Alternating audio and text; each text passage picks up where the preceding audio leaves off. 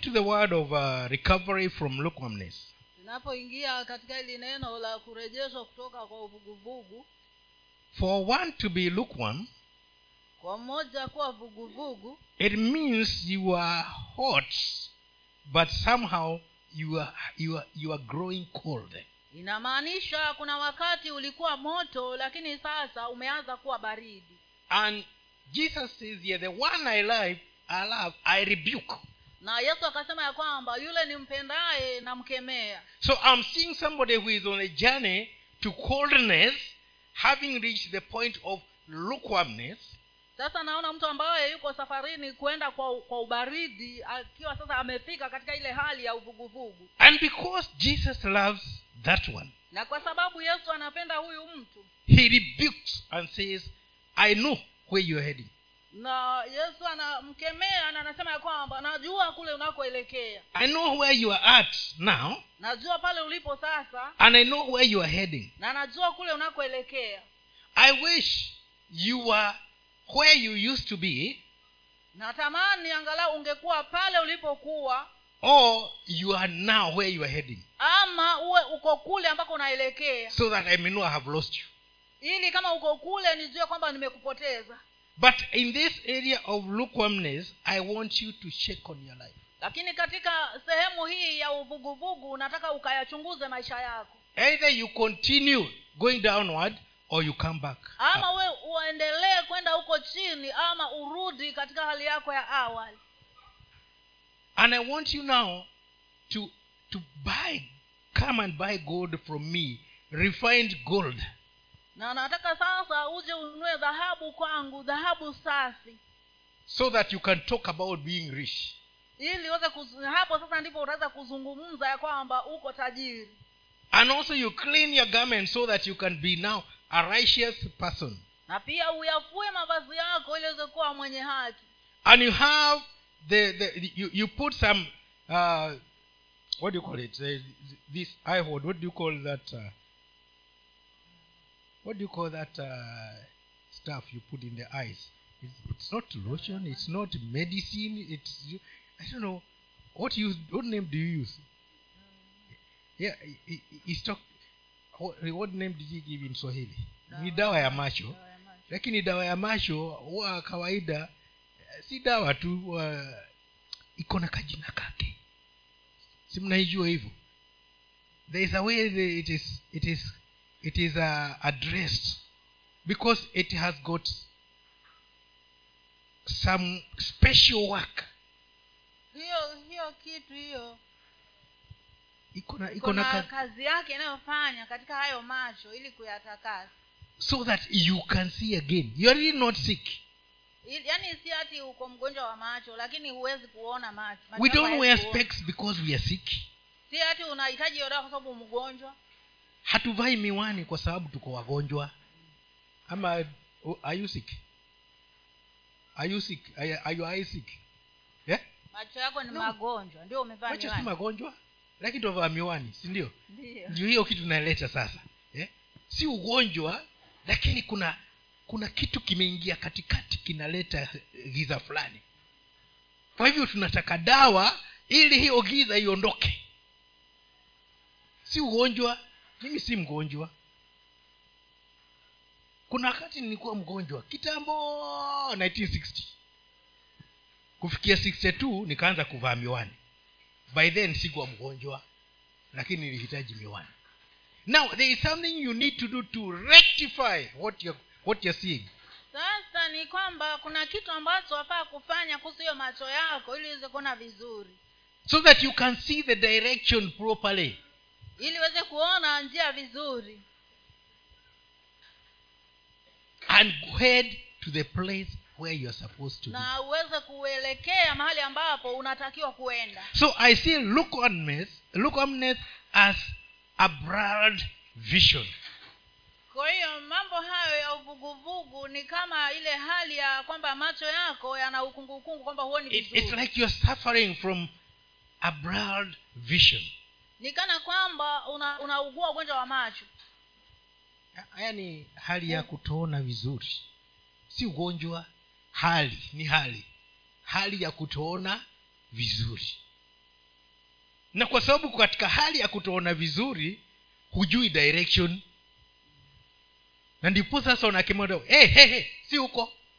Ni huku. Hey, umepotea njia rudi so jesus said those that i love i rebuke. Ndio yesu akasema ya kwamba wale ni wapendao na wakemea. Most of the times we don't rebuke. Mara nyingi huwa hatupendi kukemewa. But i see it here that if he doesn't care about you he won't rebuke you. Lakini naona hapa ya kwamba kama hakukemei basi ni kuonyesha hakujali. Kama hakujali hakukemei. If he doesn't love you and doesn't care about you he will allow you to continue in your way. Kama hakujali na hakupendi atakuruhusu tu uendelee na maisha yako hivyo hivyo hata kama umepotea njia. When ahab had gathered for himself uh, prophets who could prophesy lies to him wakati ahabu alipokuwa amekusanya manabii wa- wake wa, ambao wangemtabiria uongo. And they were telling him of how great he was. Na wakawa wanamweleza jinsi alivyo mkuu. How he was a mighty warrior. Vile alikuwa alivyokuwa ni shujaa wa vita.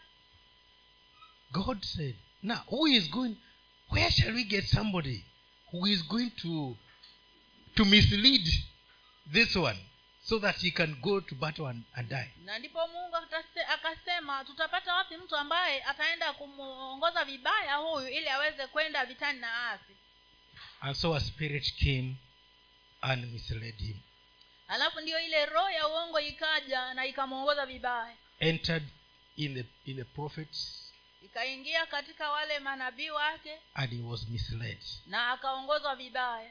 And even when he was he was corrected by micaiah. He could not he could not take that na hata wakati alipokuwa anajaribu kurekebishwa na na mikaya ha, hakukubaliana na huo unabii wa mikaya and he died as a fool in battle. Na hivyo basi akafa kama mjinga vitani.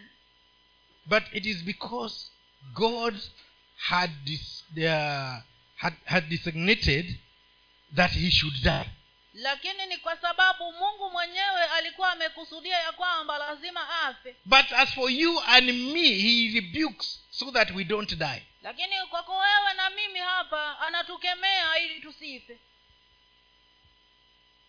So where there is lukewarmness kwa hiyo mahali palipo na uvuguvugu. if god does not rebuke you then you know he, he doesn't care about you Mungu kukemei basi ujue kwamba hakujali. Let's go back to memory lane, uh, memory lane. we were to, we are doing as a memorial this today. Hebu turudie hayo mambo ya kumbukumbu ambayo tulifundishwa asubuhi. How are you five years ago in your commitment with god ulikuwaje miaka mitano iliyopita katika kujitolea kwako kwa mungu? If you were born again by then. Kama wakati huo ulikuwa umeokoka miaka mitano iliyopita ulikuwaje? If you don't have those five years maybe three how are you when you got saved? Kama hu- hufiki hiyo miaka mitano labda miaka mitatu iliyopita ulikuwaje ulipookoka? If you have two years how are you two years ago kama umeshakaa katika uokovu miaka miwili ulikuwaje hiyo miaka miwili iliyopita? Have you declined or have you progressed? Je umeshuka chini ama umepanda juu? If you have declined there is lukewarmness. Kama umeshuka chini basi kuna uvuguvugu. If you have progressed then you only need to be encouraged to keep on. Kama umepanda juu basi wahitaji tu kutiwa moyo ili uendelee mbele as we are going to see the word today it's a matter of personal audit of your spiritual life. Kama vile tunaenda kuona katika neno la leo haya ni mambo tu ya ubinafsi kujichunguza mwenyewe kibinafsi. Nobody can bring you back unless you are rebuked and you decide to come back. Hakuna mtu atakayeweza kukurejesha isipokuwa umekemewa alafu urudi. Personal audit of your life yaani kujichunguza mwenyewe kibinafsi maisha yako. In job chapter chapter 15 from verse 14 katika ayubu is this chapter four katika ayubu kumi na tano mstari wa kumi na moja hadi thelathini na tano. from 11 ayubu kumi na tano kumi na moja hadi thelathini na tano. Somewe pale. Je utulivu wa mungu ni mdogo sana kwako. Maliwa, maliwazo ya mungu ni madogo sana kwako. Mbona moyo wako unakutaharakisha na macho yako? Je kwa nini yaangae? Hata ukageuza roho yako kinyume cha mungu na kuyatoa maneno kama hayo kinywani mwako. Je mwanadamu ni kitu gani? Hata akawa safi? Huyo aliyezaliwa na mwanamke hata awe na haki? Yeye hawategemei watakatifu wake. Naam mbingu nazo si safi machoni pake. Sembuse mtu ambaye ni mwenye kuchukiza na uchafu. Mwanadamu anywaye uovu kama anywavyo maji let's leave it there. You can read the rest for yourself. Now we are looking at eliphaz. Eliphaz is rebuking job. Tunamwangalia huyu elifazi alipokuwa akimkemea ayubu. Job was testified by god to be a man who was who was special. There was none like him in his early days. Ayubu alishuhudiwa na mungu kuwa mtu mwadilifu mtu ambaye alikuwa maalumu ambaye kulikuwa hakuna kama yeye katika nyakati zile. And god was testifying to the devil himself. Na mungu alikuwa anamshuhudia shetani mwenyewe. Have you seen job? Je umemwona ayubu? Have you seen my servant job? Je umemwona mtumishi wangu ayubu? Somebody who is so so so so so righteous. There is none like him in the whole earth. Mtu mwadilifu mtu mwenye haki hakuna kama yeye ulimwenguni kote. But a time came when he was suffering lakini kukafika kipindi ambako alikuwa anateseka and people were accusing him na watu of, of being evil. na watu wakawa wanamshutumu kuwa ni mwovu you know sometimes we come into lukewarmness because we had somebody talking about us wakati mwingine huwa tunaingia katika hadi hali ya uvuguvugu kwa sababu tulisikia mtu akizungumza vibaya we just want to be praised. Tunataka tu kusifiwa. But when somebody talks ill about us we, we, we feel bad.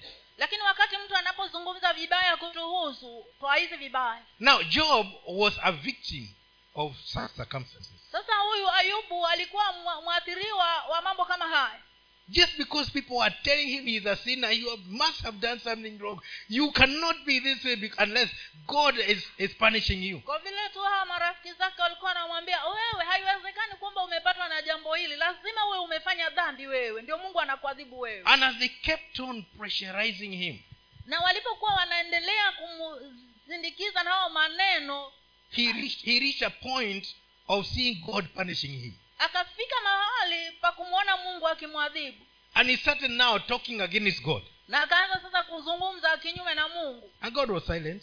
Na mungu alikuwa amenyamaza. Then he used eliphaz to rebuke him. Alafu akamtumia elifazi kumkemea. And he asked him now can you, can you, can you talk about your righteousness? Na ndipo akawa anamuuliza unaweza kuzungumza kwa kwenye kuhusu haki yako how dare you open your mouth and talk against god? Unawezaje kufungua kinywa chako na kuzungumza kinyume na mungu? Are you equal to god? Je wewe uko sawa na mungu? If the earth itself has no, no righteousness how about you a mere mortal?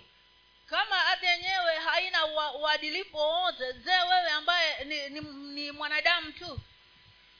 Born of a woman ambaye umezaliwa na mwanamke. You know there is a pressure that is working against us to take us back to where we came from. kuna msukumo ambao unafanya kazi kinyume nasi ili kuturudisha kule tulitoka. Where we came from in unrighteousness. Mahali tulipotoka kusiko na haki just because people are gathering us and putting us in the fire. Kwa sababu tu watu wanatukusanya na kutuingiza katika moto. And those that god loves na wale ambao mungu anawapenda he rebukes. anawakemea. If you're good if you're doing wrong and you're not getting a rebuke you must ask about your relationship with god. Kama unafanya ma, ma, unafanya jambo lisilo sawa na hupati mtu na hupati kemeo lolote lazima ujiulize maswali kuhusiana na uhusiano wako na mungu. The rebuke could come from somebody kemeo laweza kutoka kwa mtu or deep inside yourself you can feel surely what i'm doing? Ama ndani yako right. mwenyewe unaweza kusikia sauti ikikwambia kwamba kile unachofanya hakifai. The holy spirit rebuking you and telling you to change your ways. Roho mtakatifu akikukemea wewe na kukuambia kwamba ubadilishe mienendo yako. You know you're doing wrong. Unajua kabisa unachofanya si cha sawa. And there is no condemnation. Na hakuna uh, kuhukum, kuhukumika then you must uh, you must ask yourself about your relationship with god. Ni lazima ujiulize mwenyewe kuhusu uhusiano wako na mungu. Because there must be some lukewarmness even in the sensitivity of the holy spirit. Maana lazima kuwe basi na uvuguvugu hata katika hali ya kumsikia roho mtakatifu akikukemee and if you realize that you're not sensitive na kama utatambua ya kwamba hauna hisia zozote you need to repent and ask god to rebuke you. natakiwa utubu na umwambie mungu akukemee wewe. David used to say search my heart o god. Yaani umwambie tu mungu david used to say search my heart o god. Daudi alikuwa anasema chunguza moyo wangu e mungu. And if there is anything at all na kama kuna kitu chochote that you don't like ambacho hukipendi reveal it to me. hebu kidhihirishe kwangu. Because he knew that he was doing some things which were not were not right. Maana alijua kwa hakika alikuwa anafanya vitu ambavyo haviko sawa na mungu. But he was not sensitive. Lakini akuwa hana hiyo hisia. When he took uriah's wife and killed uriah he was not sensitive. Wakati alipomchukua mke wa uria na akamua uria alikuwa hana hisia yoyote. And the bible records that he never did any other sin except that one of taking uriah's wife. Na bibilia inakilia kwamba hakuwahi kufanya dhambi yoyote isipokuwa ile ya kumchukua mke wa uria because anytime he did wrong he would ask god to reveal it to him and he would repent. Maana kila mara ambapo angefanya makosa angemuuliza mungu aidhihirishe kwake na angetubu. But this one of uria he was told the sword shall always be in your house. Lakini hili tukio la uria aliambiwa ya kwamba upanga siku zote utakuwa nyumbani mwako. We have not reached that stage. Hatujafika kiwango hiko. But there are some things maybe even in our commitments maybe even the way we relate maybe even in the way we, we handle other people lakini kuna vitu fulani fulani hata kwa kujitolea kwetu ama jinsi ya kuhusiana na wengine. But we can ask god to show us where we need to rectify. Lakini tunaweza kumuuliza mungu atuonyeshe mahali ambapo tunatakiwa tujirekebishe. If there is nothing to rectify he will tell you i don't see anything. Kama hakuna kitu chote kurekebisha atakwambia kwamba sioni chochote. But if there is he will make you see it and become perfect. Lakini kama kipo atakuonyesha na atakufanya u- urekebishiki now when he had been rebuked alipokuwa sasa amekemewa huyu daudi we see in uh, in job 28 tunaona katika ayubu ishirina nane he is coming to his senses. anarudia sasa hisia zake. And he is talking to god or rather he is, he's first of all talking to himself Ah. about about uh, what is happening. Mwanzo kabisa anajizungumzia mwenyewe kuhusu kile kinachofanyika. Ayubu ishiri na nane moja hadi kumi mstari. Hakika kuna shimo wachimbako fedha na mahali wapatapo dhahabu waisafishayo. Chuma hufukuliwa katika ardhi na shaba huyeyushwa katika mawe binadamu hukomesha giza huyatafuta tafuta hata katika maeneo ya mbali mawe ya madini katika giza giza kuu. Hufukua shimo mbalimbali na makao ya watu husahauliwa na nyayo zipitazo. Huning'inia mbali na watu huyumbayumba huku na huko. Katika ardhi ndimo kitokeamo chakula na chini yake hupinduliwa kama kwa moto.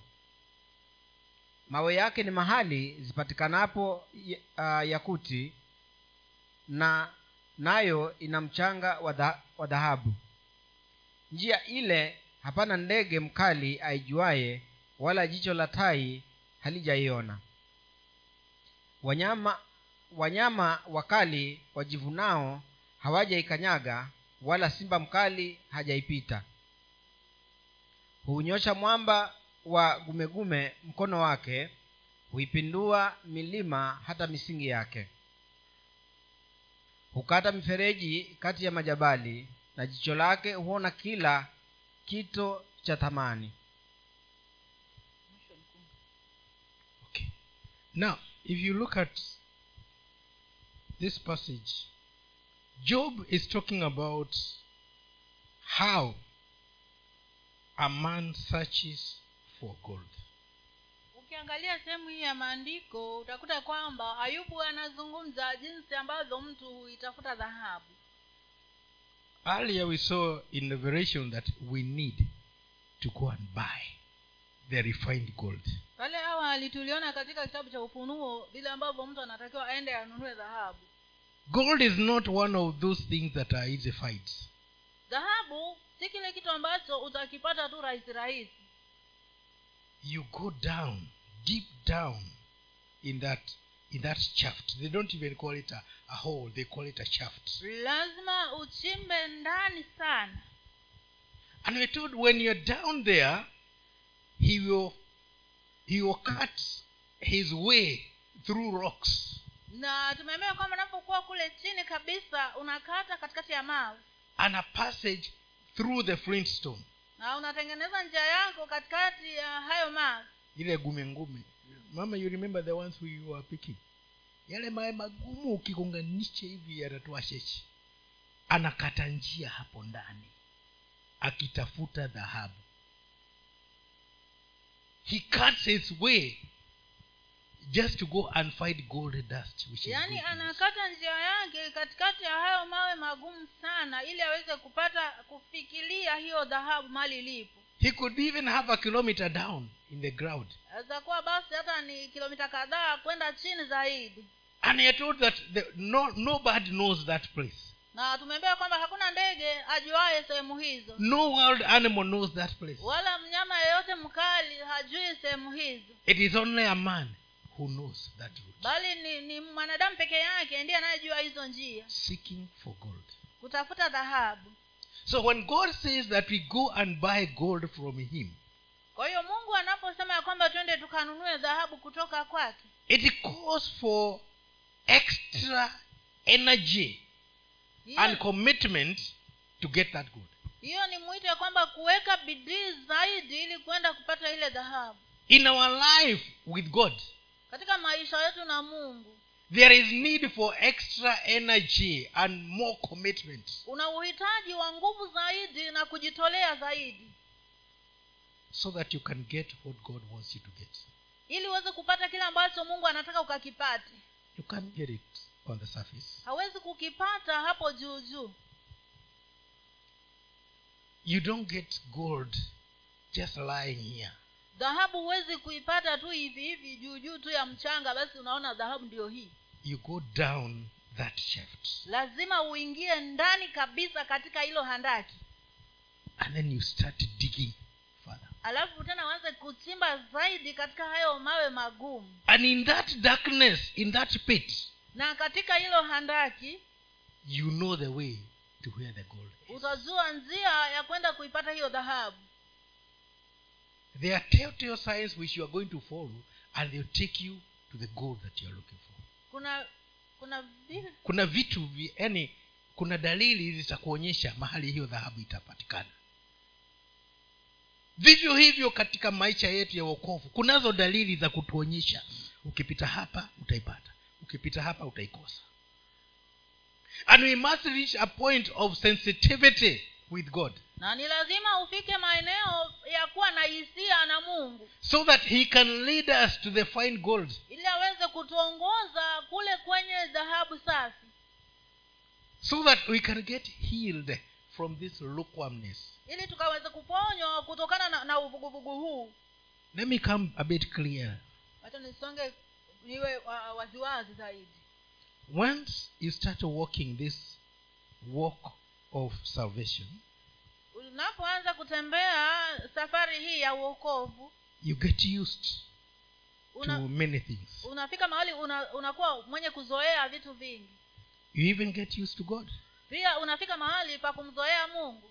But let me tell you the greatest danger is getting used to god. Hatari kubwa sana zaidi ni kumzoea mungu. If you get used to god unapofika mahali pa kumzoea mungu you are you have already lost the track for your gold. tayari ushapoteza mwelekeo wa kuifikiria dhabu yako. He is unsearchable yeye hatafutiki. He is unsearchable yeye hatafutiki. If in your mind you think that you have made it katika nia yako kama unadhani ya kwamba umefaulu in your ministry katika huduma yako in your walk katika uh, kutembea kwako you are digging the wrong shaft. utakuwa unachimba handaki lisilo la sawa.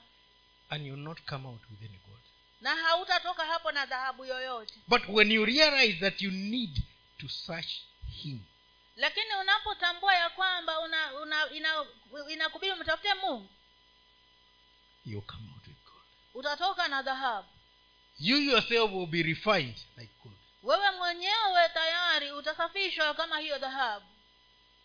And be useful in his kingdom. Na utakuwa wa, wa matumizi katika ufalme wake. So job came to realize that this god is unique kwa hiyo ayubu akaja kugundua ya kwamba huyu mungu yuko tofauti. You can't say you know him. Hakuna vile unaweza kusema kwamba unamjua. It's not easy to know him. Si rahisi kumjua yeye. When you think you know him he shows you another page.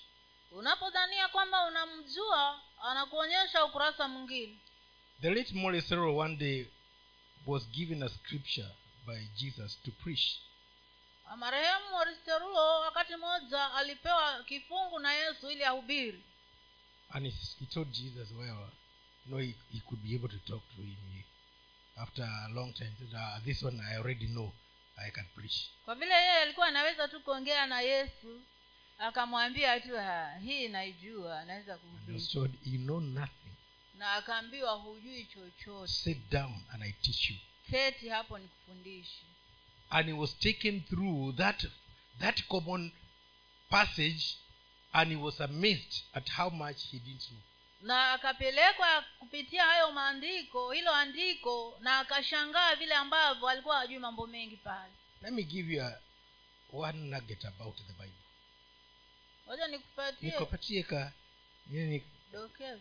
eh, yani katembe kamoja tu ka dhahabu ka bibilia bibilia ukiisoma uisome tu hiyo stori upite.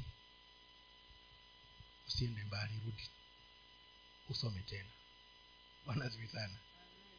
Ni uzu, uisome ikuzungumzie. Ukisoma ikikuzungumzia hapo ndio utakuwa umesema umesikia kile mungu amesema na unaweza ukampatia mwingine. Lakini kama utaisoma tu kama kitabu kingine hata kama umeisoma a hundred times hakuna kitu unajua. Lazima ikuzungumzie. Yaani unasoma unasema ai kwani mungu hapa ulikuwa wasemaji ukifika hapo anakwambia hapa nilikuwa nasema hivi. Lakini ukisoma umalize. Chukua usome umalize. Huja- na mara nyingi ndio watu wanaambiwa chukua kalamu ukifika mahali adaraini andika ingine underline na uandike notes hapo kando. Kile umeelewa. Kile umeelewa si kile mwingine amekwambia kile umeelewa soma bibilia uelewe. Ndio hapo utakuwa unasema unaijua bibilia unaielewa. Lakini kama huelewi unasoma tu ni kitabu kingine. Vile unashika novu haya hakuna mungu anataka uchimbe uchimbe. Chimba katika hiyo hiyo hadaki mpaka ufikie mahali utaona gold dust. Yani ni, yani kama vumbi vumbi ya dhahabu. Sasa hapo unajua anichapata ule mzizi sasa. Una, unaitwa vein. Unaupata unaufuata ule mzizi mpaka unafika mahali. Mzizi ukikuelekeza kwa hilo jiwe linaitwa ngumengume ni ngumu tena unakata hapo uzunguki waweza poteza. Unakata hapo huo mwamba unaenda unasoma zaidi unaenda. Hiyo itakusaidia kutoingia uvuguvugu. Bwana sana. Itakusaidia kutoenda kwa uvuguvugu. Achana na hii bibilia tunayofundisha. Mimi naku, nakuambia vichache hata vile nimesoma vyote siviongei hapa. Sasa wewe nikikwambia nitakuam- nitakuambia kidogo lakini mimi nimesoma kingi zaidi. Sasa wewe utatoka na nini? Haya. Utaondoka na kile kidogo. Hebu nenda ukasome.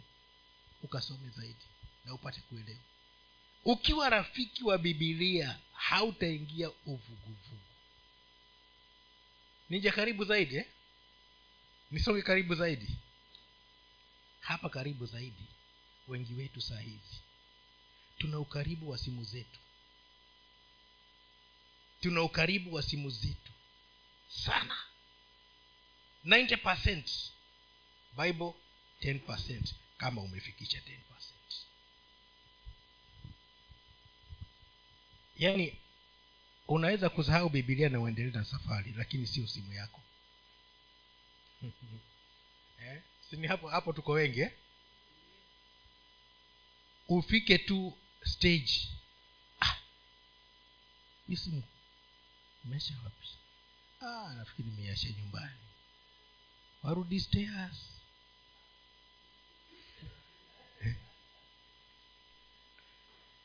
Na ulikuwa umechelewa lakini warudi. Maana simu imeashwa nyumbani. Lakini bible. Ah. haya mafundisho basi ni nitasikiza tu niandike notes. Lakini simu warudi. Bwana ziwe sana. That is how lost we are. Hivyo ndio jinsi ambavyo tumepotea. Yes i know there are some bibles in our phones.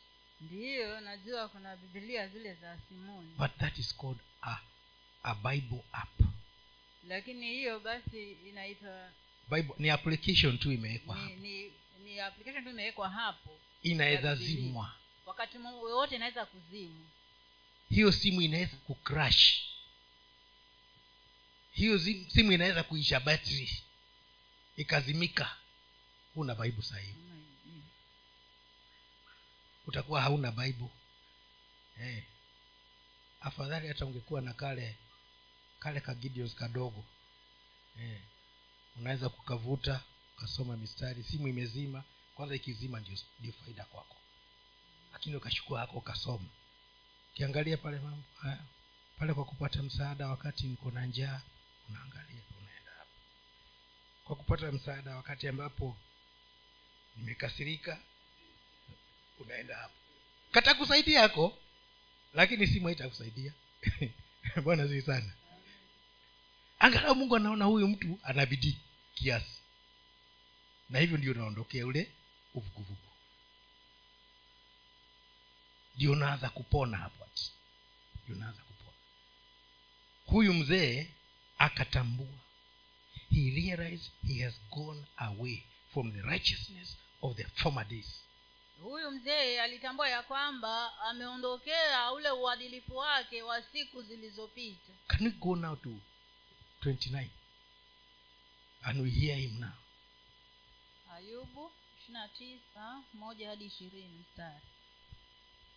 Ayubu mlango wa ishirina tisa mstari wa kwanza hadi wa this is a man seeking the journey back from lukewarmness. Huyu ni mtu ambaye anatafuta njia ya kurudi kutoka kwa uvuguvugu.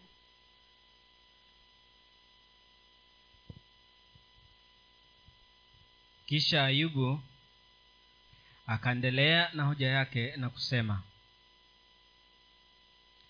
laiti ningekuwa kama nilivyokuwa katika miezi ya zamani kama katika siku hizo mungu aliponilinda hapo taa yake ilipomlika juu yangu kichwani nami nilitembea gizani kwa njia ya mwanga wake.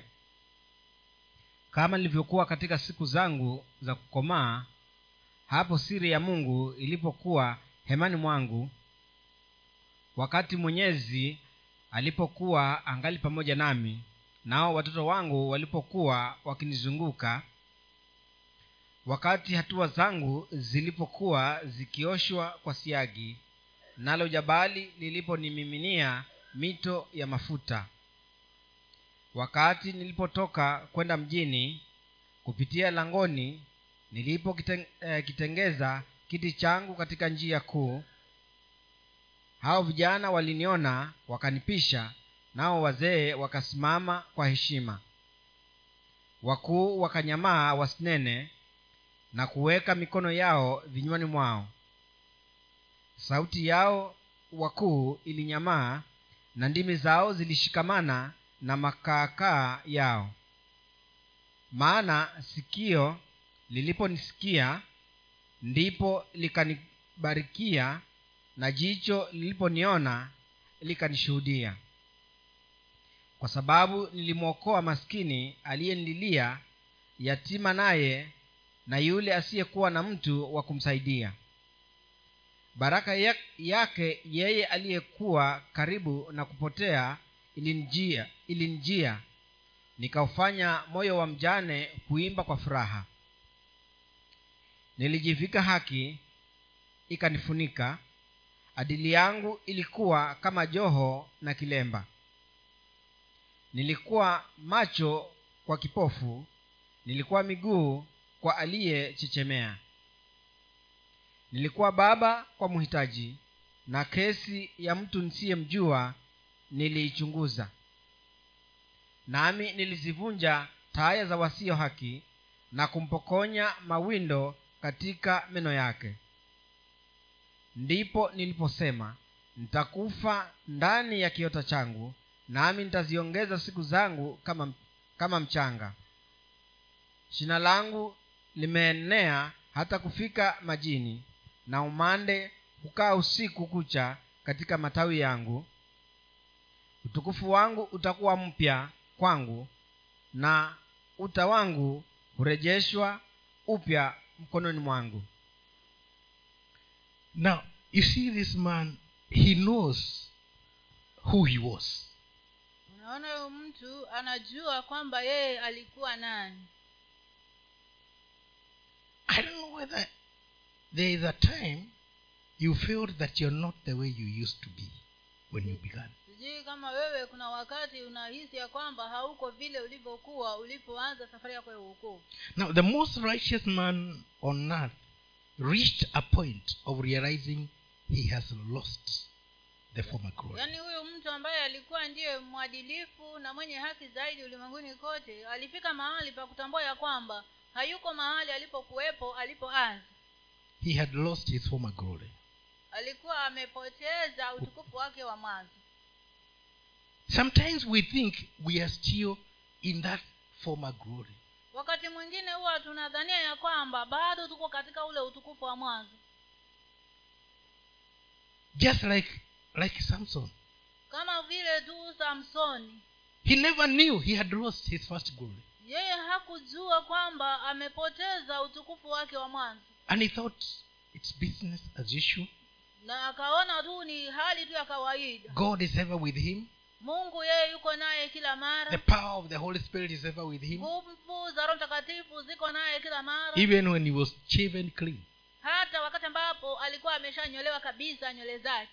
Most of us we have been shaved maybe not clean.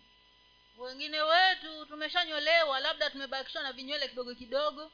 But we still think we have the former glory lakini bado tunadhania ya kwamba tuko na ule utukufu wa mwanzo. It is important to keep checking our lives. Ni muhimu sana tudumu tukichunguza maisha yetu. So that we can allow god to refresh us again. Ili tuweze kumruhusu mungu aweze kutufanya upya tena. Because if we don't allow him to refresh us we will remain there and die there maana kama hatutamruhusu atufanye upya basi tutabaki katika hali hiyo na tutakufia tu hapo hapo. Let's go to 42 job 42 ayubu arobaini na mbili mstari wa kwanza hadi wa kumi. Kitabu cha ayubu arobaini na mbili mstari wa kwanza hadi wa kumi. Tusomewe pale. Ndipo ayubu akamjibu bwana na kusema najua ya kuwa waweza kufanya mambo yote na ya kuwa makusudi yako hayawezi kuzuilika. Ni nani huyu afichaye ushauri bila maarifa? Kwa maana nimesema maneno nisiyoyafahamu mambo ya ajabu ya kunishinda mimi nisiyoyajua. Sikiliza na kusihi nami nitanena. Nitakuuliza neno nawe niambie nilikuwa nimesikia habari zako kwa kusikia kwa masikio bali sasa jicho langu linakuona. Kwa sababu hiyo najichukia nafsi yangu na kutubu katika mavumbi na majivu. Basi ikawa baada ya bwana kumwambia ayubu maneno hayo bwana akamwambia huyo elifazi mtemani hasira zangu zinawaka juu yako na juu ya hao rafiki zako wawili kwa kuwa ninyi hamkunena yaliyo sawa katika habari zangu kama alivyonena mtumishi wangu ayubu. Basi sasa jitwalieni ng'ombe dume saba na kondoo dume saba mkamwendee mtumishi wangu ayubu mjisonge, mjisongezee sadaka ya kuteketezwa na huyo mtumishi wangu ayubu atawaombea ninyi kwa kuwa nitamridhia yeye nisiwatende kulingana na upumbavu wenu kwani ninyi hamkunena maneno yaliyonyoka katika habari zangu kama alivyonena mtumishi wangu ayubu. Basi elifazi mtemani na bildadi mshushi na sofari mnaamathi wakaenda wakafanya kama vile bwana alivyowaamuru naye bwana akamridhia ayubu kisha bwana akamrejeshea ayubu mali, ya, mali yake hapo alipowaombea rafiki zake. Bwana naye akampa ayubu mara mbili kuliko hayo aliyokuwa nayo kwanza. Now we are seeing job still continuing with his with his discourse with god. Tunaona ayubu bado akiendelea na mazungumzo yake na mungu. And he says i have only been hearing about you but now i've seen you. Na akasema ya kwamba nimekuwa tu nikikusikia nikisikia habari zako lakini sasa nimekuona. You know when you turn back you have now a personal personal experience of god. Unajua unapogeuka utakuwa na ule uh, mguso wa kibinafsi na mungu. You are not expecting somebody to see him for you. Hautarajii mtu mwingine amuone kwa niaba yako anna used to cry to her husband. Hana alikuwa akimlilia mme wake. Give me a child. Ati nipe mtoto. But when she thought twice about it lakini alipoliwaza hili kwa makini she went to the to the temple. alienda hekaluni. And now she talked to god na sasa akazungumza na mungu. and negotiated with god na aka- akajadiliana na mungu. the way job negotiated with god. Kama vile ayubu naye alivyojadiliana na mungu. And he said she said "Na- if you can give me only one only one son. Na akamwambia mungu kama utanipatia tu mwana mmoja after winning him i'll bring him back to you. baada ya kumnyonyesha nitakurudishia. And she did it.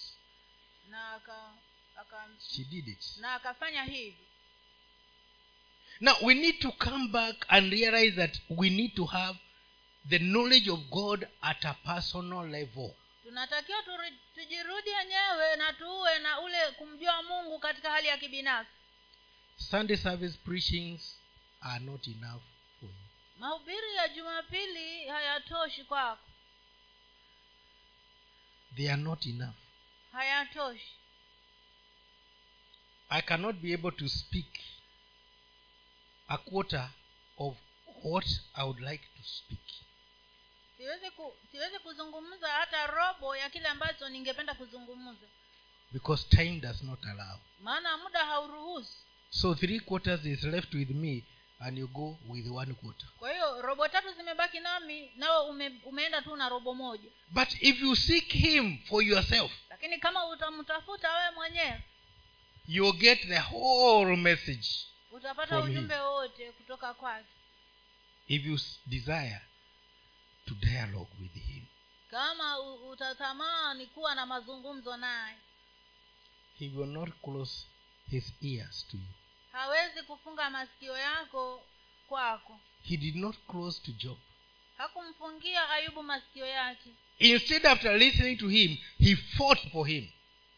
Badala ya badala ya kufunga masikio alimpigania he turned against his enemies. Akageu, akageukia wale madui if, if you don't go and pay a, take a sacrifice to job na akawambia kama hamtaenda kutoa dhabihu kwa ayub i'm going to deal with you. I only forgive you if you go and repent to my nitaenda kukabiliana na nyinyi. Nitawasamehe tu kama mtaenda kutoa hiyo dhabihu kwa mtumishi wangu. Because it is only him i can listen to because he has turned back maana ni yeye peke yake ndio naweza kumsikiza maana amenigeukia. He can say the same about you. Anaweza kusema vivyo hivyo kuhusu wewe. If you seek him. Kama utamtafuta. If you seek him. Kama utamtafuta. He says if you seek me with the whole of your heart you will find me. Nasema ya kwamba kama utanitafuta kwa moyo wako wote utanipata. He doesn't say if your pastor seeks me for you with the whole of his heart you will find me. Hajasema eti mchungaji wako akikutafuta kwa moyo Ah, ah, wake mchungaji wako akinitafuta na moyo wake wote utanipata. Hajasema hivyo. Anasema ukinitafuta na moyo wako wote utaniona. Tunaelewana jameni Amen.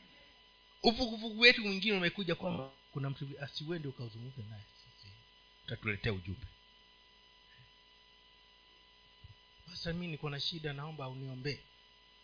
Kuna za kukuombea lakini kwanza imesemaje katika james chapter 5 verse 13 part 1 kama mtu wa kwenu amepatikana na mabaya na afanye nini? Aombe. nilikuwa nafikiri mtasema aende kwa pasto aombe. Kama umepatikana uombe. Kitambo ufike kwangu umeomba na ikiwa haviwezekani sasa ndio uje unaambia mi nimeomba lakini hapa nafikiri utanisaidia. Haya tutasaidiana. This is the formula. If you don't go that way you have you have come to the level of lukewarmness as you think you're still studying. Huu ndio mfumo unaofaa kufuata na kama hutaenda hivyo basi utafikia mahali kwa uvuguvugu. Amen kwani ina haja niongeze mengine? Siyo inatosha. Si yatosha hiyo. Eh. Sasa leo nataka nikupe nafasi. Kabla mama hajaomba umwambie mungu. We ndio unajua uvuguvugu wako uko wapi. We ndio unajua. Huyu hata kuombea